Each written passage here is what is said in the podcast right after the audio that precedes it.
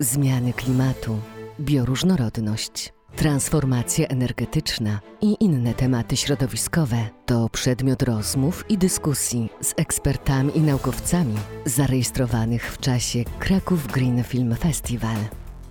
Zapraszamy.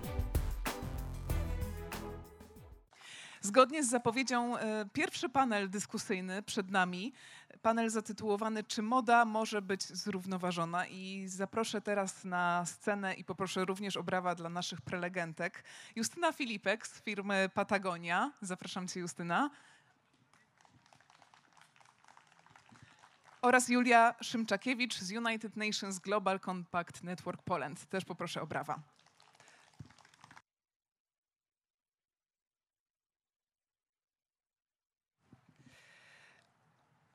O modzie będziemy rozmawiać. Moda zrównoważona to jest takie pojęcie coraz e, częściej pojawiające się w kontekście ochrony środowiska i tej dbałości o mm, stan środowiska naturalnego, bo przemysł odzieżowy jest drugim po przemyśle paliw kopalnych najbardziej zanieczyszczającym naszą planetę. Szacuje się, że rocznie wytwarza ponad 1,2 miliarda ton dwutlenku węgla, a w zeszłym roku na składowiska odpadów na, świe na świecie trafiło ponad 235 milionów sztuk odzieży. No, to są liczby zatrważające, prawda, Justyna? E, generalnie tak. E, branża, branża modowa e, i właściwie to, co robi ze środowiskiem, jest przerażająca. Dlatego tak bardzo ważne jest takie wydarzenie, jakie mamy tutaj w Krakowie, żeby po prostu mieć świadomość tego, co się dzieje, bo tak naprawdę od świadomości dopiero możemy przechodzić do zmian w naszym codziennych po prostu nawykach. I dopiero od tego idzie zmiana, więc małymi, małymi krokami. E, dlatego cieszę się, że tutaj jesteście i chcecie się dowiedzieć, bo to jest super ważne. A na czym tak naprawdę polega problem świata mody? Jakie są te największe grzechy branży odzieżowej? Jednym z takich właściwie głównych e, grzechów e, branży odzieżowej jest to, że wytwarza się z tego zdecydowanie więcej niż faktycznie potrzeba. Jak sobie pooglądamy różne dokumenty, właśnie między innymi dzisiaj, to zobaczymy, jak wyglądają wysypiska i ile tam jest po prostu ton odzieży, która nawet nigdy czasem nie była używana. I to jest prze, prze, prze, przerażające. Czyli nowa odzież na wysypiskach. Tak, tak. Mhm. E, z metką pewnie często. E, bardzo często tak. Nawet jak gdzieś tam sobie zobaczymy jakieś zdjęcia właśnie, z, czy właśnie dokumenty, to często widać metki. E, marek nie będę wymieniać, można sobie zauważyć i zobaczyć, co tam się dzieje. No właśnie, bo moda, y, mówi się często o mody, modzie fast fashion, ale tak naprawdę wiele marek już można nazywać ultra fast fashion. Te, te trendy zmieniają się tak często, że po prostu linie odzieżowe wychodzą praktycznie pewnie co miesiąc. Nie wiem, jakie, czy, czy faktycznie to, to miesięczna, to dobrze określiłam, że co miesiąc coś Generalnie tak. Kiedyś było w ten sposób, przynajmniej w takich, powiedzmy, w tych markach fast fashion, E, było tak, że były dwie kolekcje, czyli ta wiosna, lato, jesień, zima. W tym momencie w sklepach naprawdę w sumie takich powiedzmy sieciówkowych te kolekcje zmieniają się praktycznie co miesiąc, więc gdybyśmy tak odwiedzali sklepy, to właściwie po miesiącu widzimy nowe i nowe rzeczy. E, no i możemy się jednak tak domyślać, że te rzeczy, które były miesiąc temu, nie wszystkie się sprzedały, więc gdzie one lądują? To ja może dopowiem. Nie wiem. Y, nie wiem, czy, czy Państwu zdarza się chodzić po lumpeksach, ale właśnie a propos tego, co Justyna mówiłaś, mm, bardzo dużo już w drugim obiegu, czyli właśnie w, w lumpeksach, które wykorzystują te ubrania, które już wcześniej były teoretycznie sprzedane, mają metki. Y, to, co też jest w ogóle bardzo często poruszane y, jako definicja, to jest greenwashing, który stosują duże, duże firmy. Mm, to jest... Może słowo o greenwashingu, bo to oczywiście pojęcie, które się pojawia, ale pewnie nie każdy wie, co oznacza. E, tak, tak, bo faktycznie słowo jest często używane, ale co ono, co ono oznacza? E, kwestia jest taka, że firmy e, próbują wywrzeć na konsumencie wrażenie, że ich, ich działania, ich produkty są produkowane w sposób ekologiczny, z ekologicznych materiałów, co jest często po prostu błędne. Mm, no ale co to w ogóle daje, tak? Firma zyskuje zaufanie konsumentów, no bo e, no wiadomo, że w tym momencie świadomość w stosunku do tego, jak to wszystko wygląda, e, wzrasta, też w kontekście ochrony środowiska. Mm, no i przynajmniej ja też tak mam, bo zdarza mi się niestety w dzisiejszym świecie chodzić po prostu też do sieciówek, e, że łatwiej jest wpaść w tą pułapkę tego, że my chcemy mieć spokojne sumienie. Więc w momencie, kiedy widzimy e, metkę eko, e, to łatwiej będzie nam sobie przetłumaczyć, no dobra, no może, może ta firma... To jest lepszy wybór. To, Tak, to, to jest- mo- mo- mogę zapakować. Dokładnie, to jest lepszy wybór, więc e, kupię to, a firma w ten sposób zyskuje po prostu moje zaufanie i e, jest w stanie przewidzieć, że pewnie przyjdę po raz kolejny po tą, po tą czy inną rzecz, a skoro już kupię tą rzecz, która jest eko, to może kupię też rzecz, która jest obok, bo mi się akurat spodobała. Generalnie tak jeszcze dodam, bo z tym eko trzeba dość mocno uważać i generalnie weryfikować, bo sama metka, gdzie napisane mamy, że coś jest eko, niekoniecznie za tym idzie to, że ta rzecz faktycznie jest eko. Po drugie, każda rzecz, która jest w ogóle wyprodukowana na tej planecie, jest generalnie obciążeniem, więc każda kolejna rzecz, nawet jeżeli jest turboekologiczna, no to jednak niesie za sobą jakieś obciążenie, więc tak naprawdę to trzeba pamiętać o tym, że najbardziej ekologiczne rzeczy są te, które my już mamy. Więc e, tak tutaj sobie teraz pozwolę opowiedzieć, bo jesteśmy tutaj e, z Patagonią e, idealnie naprzeciwko. Mamy mm, miejsce, gdzie Monika naprawia rzeczy i właśnie taką naszą e, główną ideą jest to, żeby mieć rzeczy i przedłużać ich żywotność, żeby mieć te rzeczy na lata. Tak jak możemy to wspominać gdzieś tam, jak popytamy babcię i mamę, to się dowiemy, że można płaszcz nosić 20 lat i generalnie, jeżeli jest z dobrych materiałów, to on naprawdę e, będzie nam służył e, wieki. I te, wtedy jest- staje się vintage. E, tak, więc to teraz też ma generalnie gdzieś tam e, plus. A wróćmy jeszcze do tych grzechów. Powiedziałyście o greenwashingu, czyli tym, w tym pro- wprowadzaniu konsumenta w błąd. Co jeszcze wśród takich grzechów branży modowej można byłoby wymienić? No ja bym też tutaj dała y, toksyczność e, materiałów, z których są robione rzeczy. Są często używane toksyczne substancje. Nie wiem, czy Państwu udało się zauważyć e, to, że czasami ubrania po prostu dziwnie pachną. E, No i generalnie należy je prać, bo e, a poza tym nawet jeśli się je wypierze, to, to często jest tak, że te substancje nadal, nadal funkcjonują i one nie znikają i mogą prowadzić do szeregu bardzo poważnych w konsekwencjach chorób, nawet raka i tego typu rzeczy.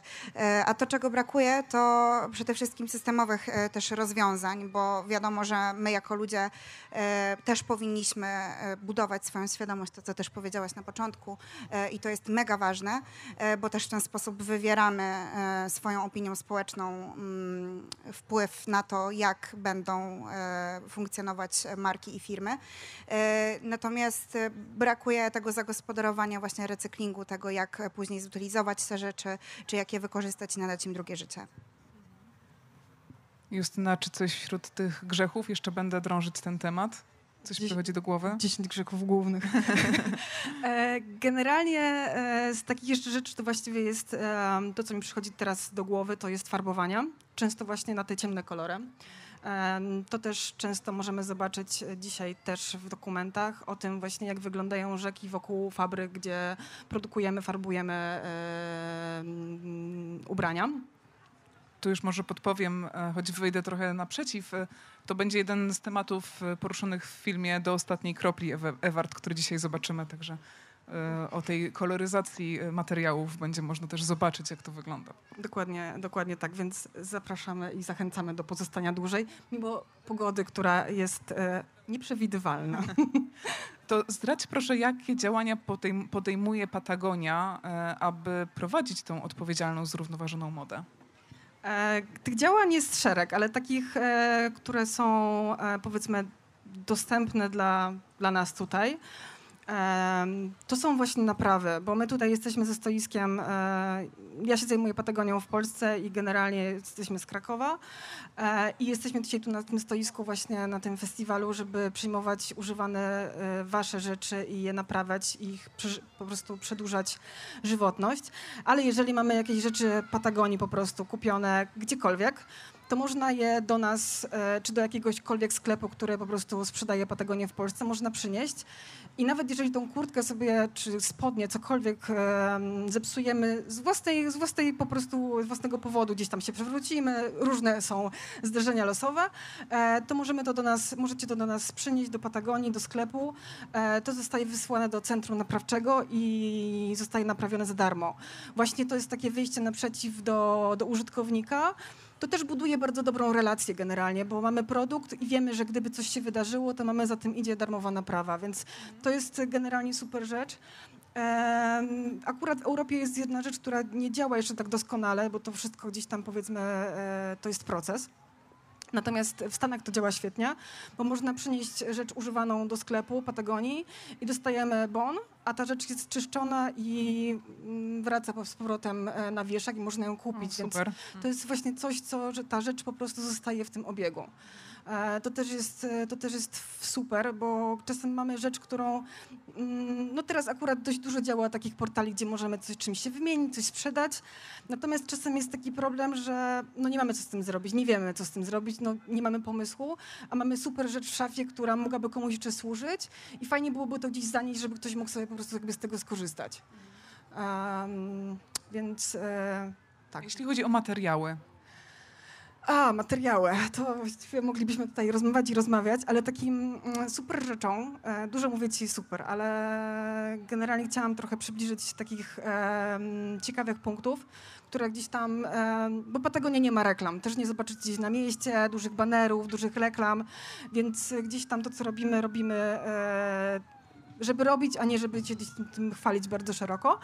Ale taki materiał, który powstał, tutaj akurat do morza mamy kawałek, ale generalnie dużym problemem e, są sieci rybackie. E, Sieci rybackie porzucone, po prostu one urywają się, zostają na dnie oceanu, na dnie mórz. To też jest temat, który dotyczy naszego Bałtyku. tak, wplątują się w nie różne E, e, ryby, ryby generalnie- mieszkańcy mórz i oceanów. Dokładnie, więc to jest niesamowita degradacja, no a poza tym mamy jednak coś, co jest śmieciem e, w oceanie. A śmieci w naturalnym środowisku to nie jest nic dobrego. Więc w południowej Ameryce, dokładnie u wybrzeży Argentyny, e, powstała taka fundacja, taki startup e, kilka lat temu, Bureo. I pomyśleli, że okej, trzeba te sieci wyławiać i to jest nylon, więc z nylonu coś można zrobić. No i zrobili z tego taki, mm, taki granulat. Można sobie też na stronie Patagonii to obejrzeć cały ten proces, jak to wygląda. E, taki granulat, z którego coś można potem zrobić. No i pierwszym takim pomysłem było, tam robili em, i deskorolki, i jakieś kostki do gry, różne rzeczy, które można po prostu zrobić z plastiku. No i poszli z tym do Patagonii. E, no i Patagonia stwierdziła, że okej, dobra, więc mamy czapeczki takie z daszkiem, Mm, można je zobaczyć wszędzie. E, więc może ten daszek zamiast zwykłego plastiku zrobimy z tego nylonu. No i właśnie tak powstał materiał, który się nazywa Net Plus. A od e, dwóch sezonów ten Net Plus się przerodził e, dzięki dobrym technologiom w przędzę. Niestety nie mam tutaj żadnej kurtki, ale gdybym wam pokazała kurtkę, która jest zrobiona z Net Plusa, z tych sieci i dotknęlibyście, to naprawdę ciężko jest uwierzyć, że to jest zrobione z sieci. Ten materiał jest niezwykle przyjemny do noszenia, jest lekki, przy tym bardzo wytrzymały, więc to jest w ogóle no, niesamowicie też taka fajna rzecz, jak możemy coś, co jest śmieciem, możemy wykorzystać i to używać. Tym bardziej, że te kurtki są generalnie kurtkami technicznymi, które są o bardzo wysokich parametrach. No coraz częściej też się spotyka różne produkty z włókien roślinnych, e, banana, materiały z e, cukrów, z białek, więc ta technologia pomaga nam w budowaniu zrównoważonej mody. Dokładnie tak. Jest dużo, nawet są buty z e, liści ananasa. Widziałam torebkę z banana, ja widziałam. Więc e, tych rzeczy jest coraz więcej i warto sięgać w- po te rzeczy, które już mamy na planecie, żeby nie produkować kolejnego poliestru, bo poliester jest też jak generalnie jest materiałem bardzo obciążającym planetę, więc warto sięgać po te rzeczy, które już są, ale do tego też trzeba mieć technologię, więc nie wszystkie marki e, to mogą robić. Raczej te mniejsze mogą mieć z tym problem, bo to też jest proces kosztowny. A jeśli już sięgamy do marek, e, jak ważna jest na rynku e, i, w budowaniu tej e, odpowiedzialnej mody transparentność marek? Czy to jest coś, co może tą modę zmienić, żeby informować konsumenta wprost, z czego dany produkt jest złożony i co składa się na jego cenę końcową?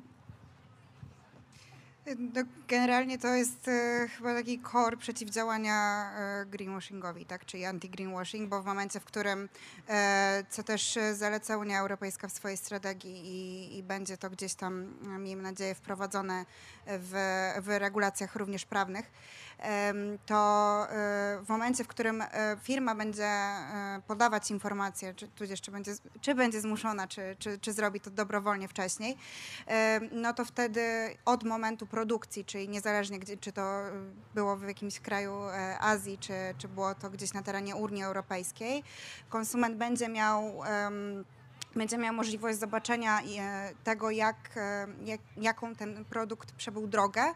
No a w rezultacie e, ja, ja mam trochę ograniczone zaufanie, jak pewnie widać e, po tym, co mówię, ale w rezultacie po prostu e, ciężej będzie stosować jakieś takie praktyki, które mydlą oczy i w które łatwo jest uwierzyć. Proszę. E, No to e, ja dalej będę w temacie Patagonii, co nie jest pewnie zaskoczeniem, e, ale przy każdym produkcie, jak sobie wejdziemy na stronę i sprawdzimy cokolwiek, co nas interesuje z, z asortymentu Patagonii, możemy sobie zeskrolować na dół i tam jest informacja dokładnie, gdzie ten produkt został e, wyprodukowany, w jakiej dokładnie fabryce, z jakich materiałów, e, jaki procent jest z recyklingu i z, jaki był i po prostu gdzieś tam też można sprawdzić e, ślad węglowy i proces, gdzie, on, gdzie ten produkt jakby został, gdzie został wyprodukowany, a gdzie finalnie jest e, przetransportowany do sprzedaży. Więc to jest właśnie ważne, żeby być transparentnym. E, no i co? Sprawdzać, sprawdzać, sprawdzać tak naprawdę. To jeszcze tylko dodam, że e, a propos strategii Unii Europejskiej, mm, że bardzo e, fajnym pomysłem jest wprowadzenie paszportu dla e, tekstyliów na podstawie właśnie tych informacji, o których wspomniała Justyna, które już Patagonia wprowadziła. No, większość firm tego jeszcze nie robi, a faktycznie w momencie, w którym mamy zwiększoną tą świadomość. Czyli to jest taki dokument, w którym wszystko jest czarno na białym. Dokładnie. E, Powiedzcie proszę, odpowiedzialna moda, dużo mówimy o tym, co się na nią składa, ale chciałam was też zapytać o pracowników branży modowej. Czy odpowiedzialna moda to też odpowiedzialne traktowanie człowieka? Jak to wygląda w tej branży? Em, W ogóle, kurczę, to, jest trudne pytanie, e, takie niewygodne, bym powiedziała. No i szeroki temat na pewno. szeroki temat. E, Natomiast no, faktycznie bardzo mocno e, na przestrzeni ostatnich lat, os- ostatnich lat co jest też dobre, no, skupiamy się na, na aspekcie dbania o środowisko.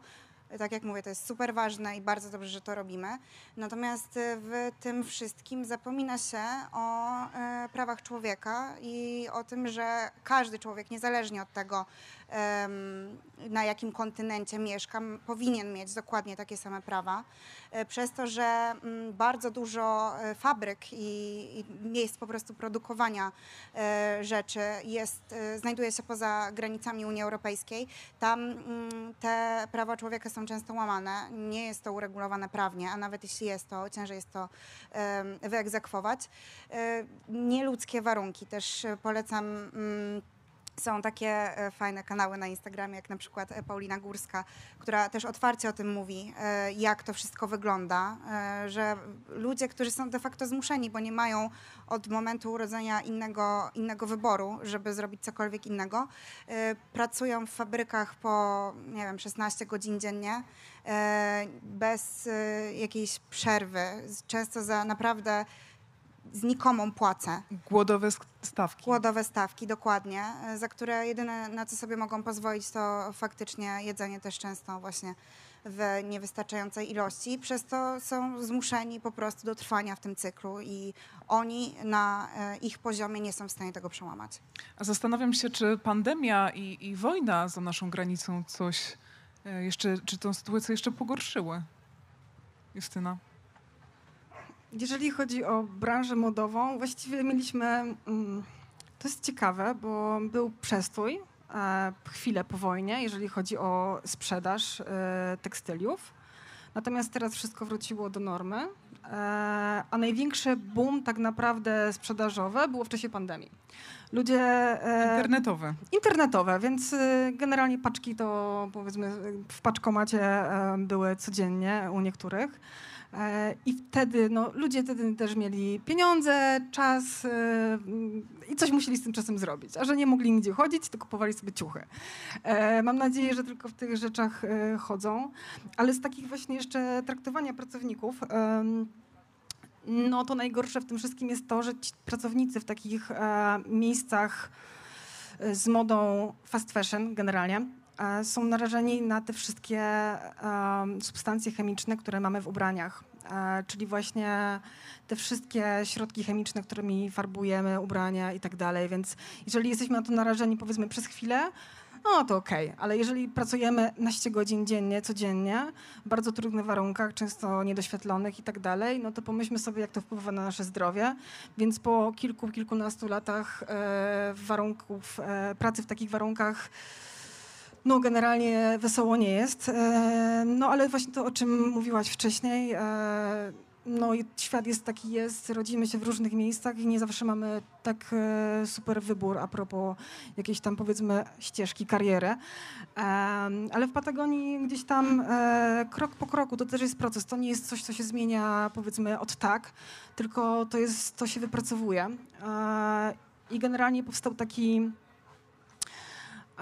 taki powiedzmy zakładowy fundusz, e, fabryka, gdzie, gdzie Patagonia produkuje swoje rzeczy. E, I ten fundusz e, ci pracownicy mogą właśnie przekazać, wyznaczyć jakiś sobie cel właściwie. Często to jest właśnie edukacja dzieci, leczenie, właśnie dentysta, takie najpotrzebniejsze rzeczy, na które no, dla nas się wydają być oczywiste, a w różnych krajach jest to luksus wręcz, wręcz często niedostępne. E, Julia, chciałabym Cię jeszcze zapytać o e, tak zwaną szarą strefę, gdybyś nam ten termin przybliżyła. E, Czym właściwie ona jest i jak z nią walczyć, że tak zapowiem, że nie jest to pozytywna, nic pozytywnego. Okej, y, w branży modowej też to w sumie najbardziej się objawia przy, przy markach luksusowych, tak? W momencie, w którym em, produkty stanowią pewien wyznacznik prestiżu w naszym dzisiejszym świecie, y, to, mm, to jest to po prostu o wiele bardziej pożądane i często poza, poza możliwościami e, statystycznego e, obywatela, że tak powiem. Szara strefa to jest obrót e, legalnymi towarami w nielegalny sposób, a czarna strefa to obrót nielegalnymi towarami w nielegalny sposób. Generalnie e, jedna i druga się rozwija zawsze i w każdym kraju, jest większa bądź mniejsza. Natomiast e, tak, jeśli chodzi o te, e, o te dobra luksusowe, to mm, jak w ogóle możemy z tym walczyć i, i, i co się w ogóle pomiędzy kim są te procesy, bo bardzo ciężko jest w ogóle namierzyć producenta. Jest to możliwe, natomiast wymaga to e, sporej ilości czasu i, i sporych nakładów po prostu. Mm, Dlatego za- zazwyczaj, ale no nie tylko, e, gdzieś tam po sądach e, ciągani są mm, handlarze po prostu tymi, tymi, mm, tymi produktami. Jest, my jako, y, os, znaczy my, mam nadzieję, że nie my, ale osoby, które, które y, kupują em, takie, y, takie produkty, nie są od, y, obciążone odpowiedzialnością prawną, no ale pytanie, czy to, czy to jest etyczne? No niekoniecznie. E, Też e, ja przynajmniej e, obracam się w takim środowisku, które raczej patrzy na to e, w dosyć nieciekawy sposób. No jeśli cię na coś nie stać, to po prostu tego nie kupujesz. E, I, i gdzieś tam afiszowanie się mm, czymś, co e, ma imitować, to często jest też zrobione w, z, z, gorszych, z gorszych materiałów. E, No, no nie, nie jest czymś pożądanym. E, Chcę tylko jeszcze powiedzieć a propos tego, że e, generalnie to się tyczy prawa autorskiego i w ogóle wprowadzanie towarów podrobionych z logo, czy z, czego, z, z czymkolwiek innym, czy z wzorem, czy projektem jest przestępstwem i jest to obciążone również, może być obciążone pozbawieniem wolności do lat pięciu. E, oprócz tego możemy też e, z prawa e, jakby osoby, które są pokrzywdzone mogą się ubiegać również na podstawie prawa autorskiego, a jeśli mamy do czynienia z, mm, z niszowymi projektantami, no to jeszcze z podstawy dóbr osobistych. E, drodzy Państwo, e, może są jakieś pytania? Pomyśleliśmy, że może zapytamy Was, coś Was nurtuje. Jeżeli tak, to ręka w górę, mamy mikrofony oraz wolontariuszy, którzy podejdą. Jest jakieś pytanie? Może? Jest. Poproszę mikrofon do Pana w piątym rzędzie.